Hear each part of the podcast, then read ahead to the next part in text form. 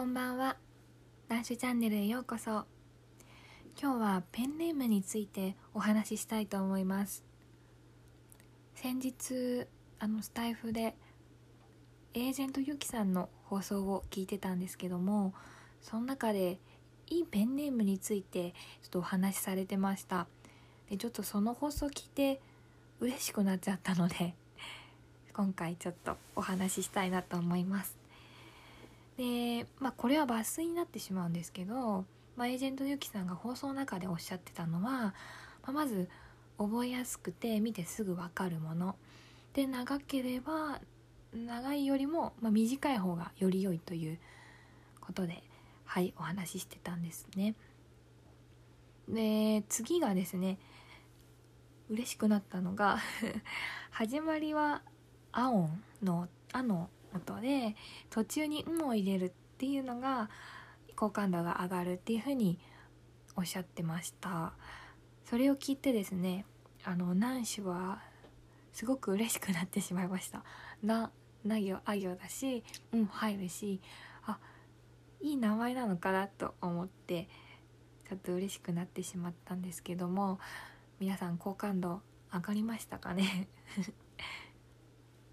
とはこれちょっとユッキーさんの話ではないんですけど私ボイシーで結構はあちゅうさんとワーママはるさんの放送よく聞いてるんですね。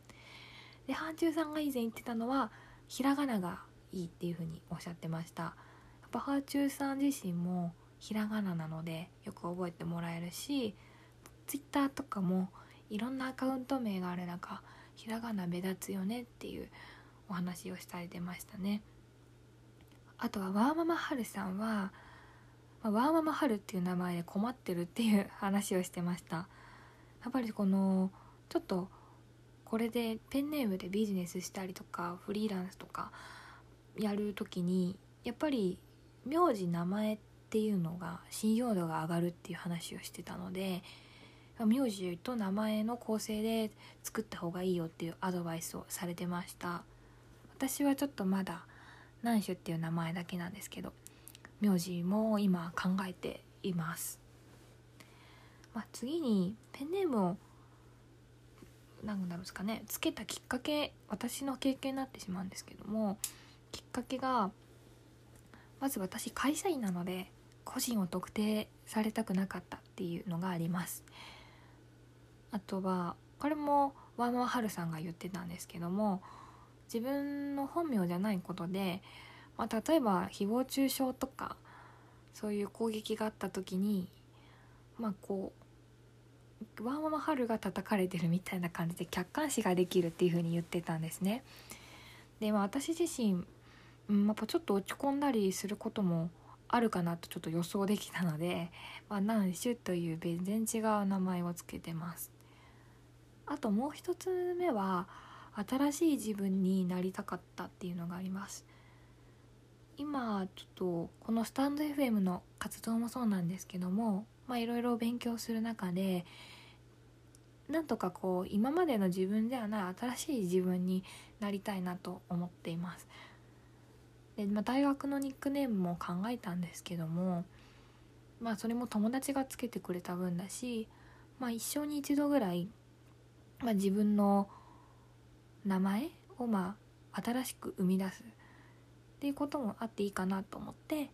ペンネームを自分でつけました、まあ、この南種の由来なんですけども、まあ、私もその先ほど紹介したペンネームの、まあ、いい特徴いいペンネームの特徴っていうところをいろいろ調べてまあ、たどり着いたのが、まあ、やっぱり私も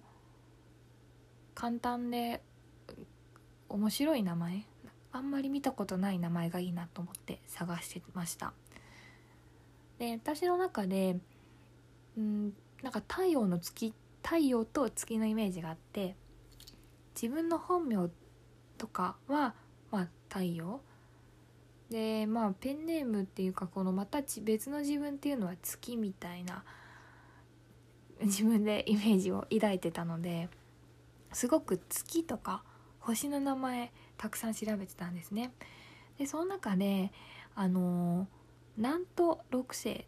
ていうあの星に、まあ、出会いましてこの南都っていうのが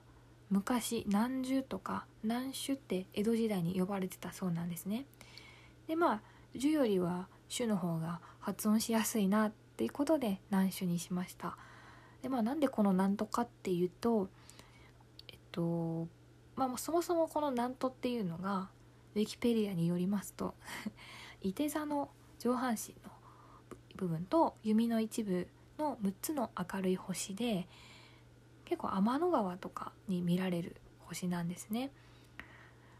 それで天の川ってミルキーウェイって英語で言うと思うんですけどなんとってミルクディッパーミルクのサジって呼ばれてるみたいなんですね。まあ、天の川のミルキーウェイに対してミルクサジの、まあ、ミルクディッパーなんとっ